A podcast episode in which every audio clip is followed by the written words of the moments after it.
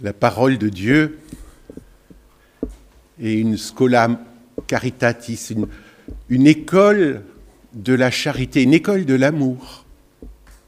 La parole de Dieu, j'allais dire quelque part, elle nous enseigne comment aimer. Comment nous devons nous aimer les uns les autres, mais plus largement, comment nous devenons amour. Il s'agit de devenir amour, caritas. C'est-à-dire, il s'agit de revêtir le Christ, d'être Christ. Ça peut vous surprendre que je dise être Christ. Mais être chrétien, c'est être Christ. Ce n'est pas être un homme qui croit au Christ, ce n'est pas être une femme qui croit au Christ, ce n'est pas être un baptisé, mais c'est être. Nous ne serons pas reconnus à ce, j'allais dire quelque part, que nous disons, que nous proclamons.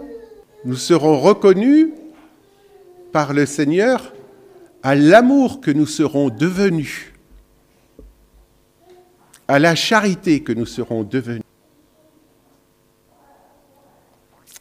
Et sans arrêt, le Christ nous enseigne à entrer, j'allais dire, au cœur même de l'amour. Lui-même se repose au cœur même de l'amour. Quand nous parlons de la Trinité, parfois nous trouvons cette chose compliquée. Mais la Trinité, j'allais dire que c'est simplement un lieu d'amour. Un amour vrai, un amour qui se donne, un amour qui se partage. Et quand Jésus parle de cet amour, finalement, il dit que cet amour, c'est le lieu pour lui d'être avec le Père. Le Père aime le Fils aime le Père. Comment est-ce que nous pourrions envisager,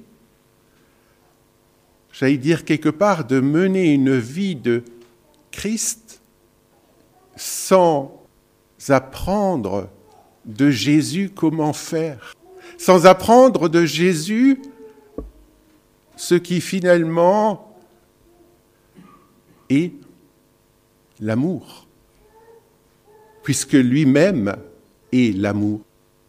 Et vous voyez, quand dans l'évangile d'aujourd'hui, Jésus parle de cette relation qu'il a avec le Père, il y a une interrogation. Montre-nous.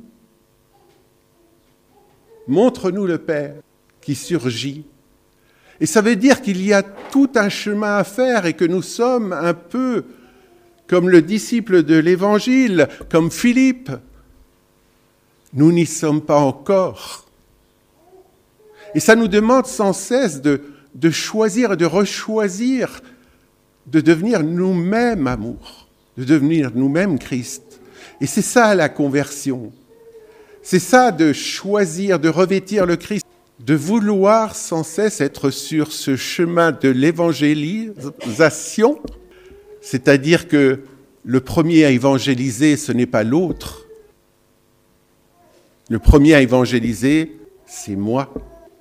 Le premier qui a besoin d'entrer encore plus profondément et plus en vérité par rapport à l'Évangile, par rapport à cette école de l'amour, c'est moi. Je peux attendre des autres qu'ils changent. Et est-ce que j'ai la même exigence vis-à-vis de moi-même d'être de plus en plus fidèle à cette école de charité qu'est l'Évangile ? Cette école de charité, Jésus nous en dit un petit mot dans l'évangile d'aujourd'hui.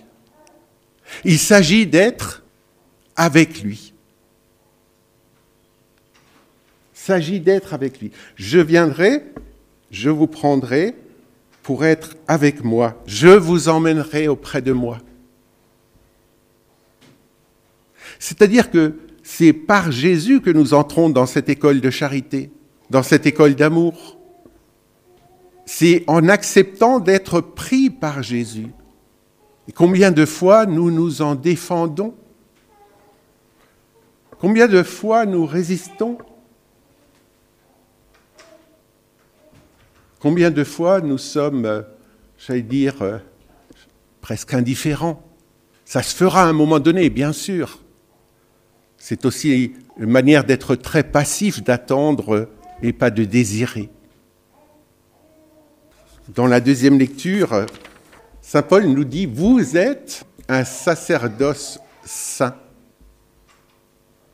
C'est-à-dire vous êtes des consacrés, vous êtes une construction spirituelle, vous êtes agréable à Dieu.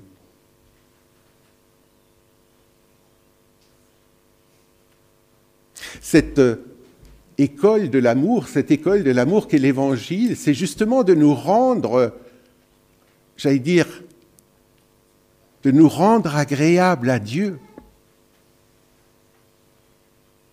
Agréable, de faire de nous une construction spirituelle, un temple saint, un vis-à-vis, un partenaire, un frère, une sœur, un enfant de Dieu.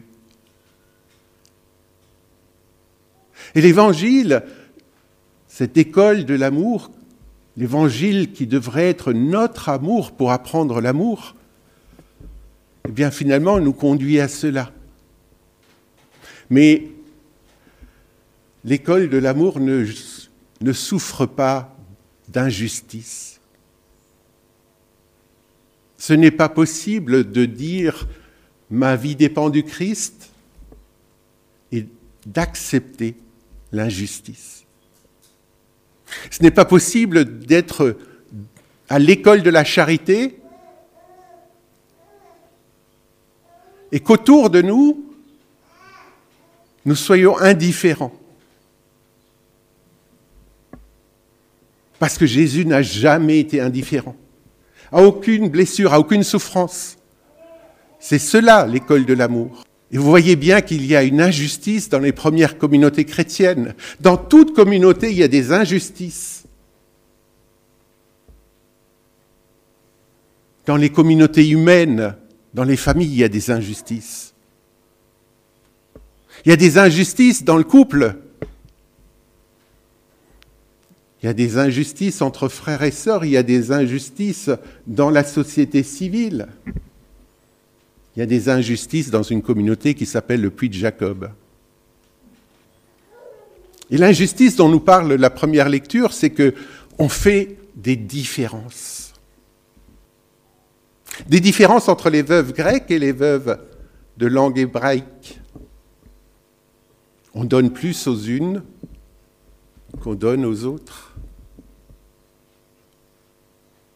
On nourrit plus les uns que les autres. Ce n'est pas simplement une question de nourriture, c'est aussi une question d'attention. C'est une question de dignité. C'est une question de... Est-ce que les Grecs, les femmes grecques, les veuves grecques valent moins? C'est de la dignité humaine. Et l'école de la charité ne peut souffrir, j'allais dire quelque part, de notre manque d'égard vis-à-vis des autres. Alors nous pouvons laisser pourrir les situations, les laisser telles quelles, mais la première communauté entend, tiens, c'est vrai. C'est vrai, il faut trouver une solution pour que nous soyons cohérents par rapport à l'école de l'amour, par rapport à l'école de la charité. Il faut trouver une solution. Il ne s'agit pas de trouver simplement, j'allais dire, un constat. Il ne s'agit pas de faire un constat, ça ne va pas, ce n'est pas juste. Les apôtres vont chercher une solution pour qu'il y ait quelque chose qui soit de l'ordre de la justice. Parce que l'école de l'amour, c'est aussi une école de justice. Devenir juste, être juste. L'école de l'amour, l'Évangile, ce n'est pas une idée, ce n'est pas un texte, ce n'est même pas simplement quelque chose que nous écoutons. Mais c'est l'enseignement et la vie du Christ. Qu'est-ce que j'en fais ?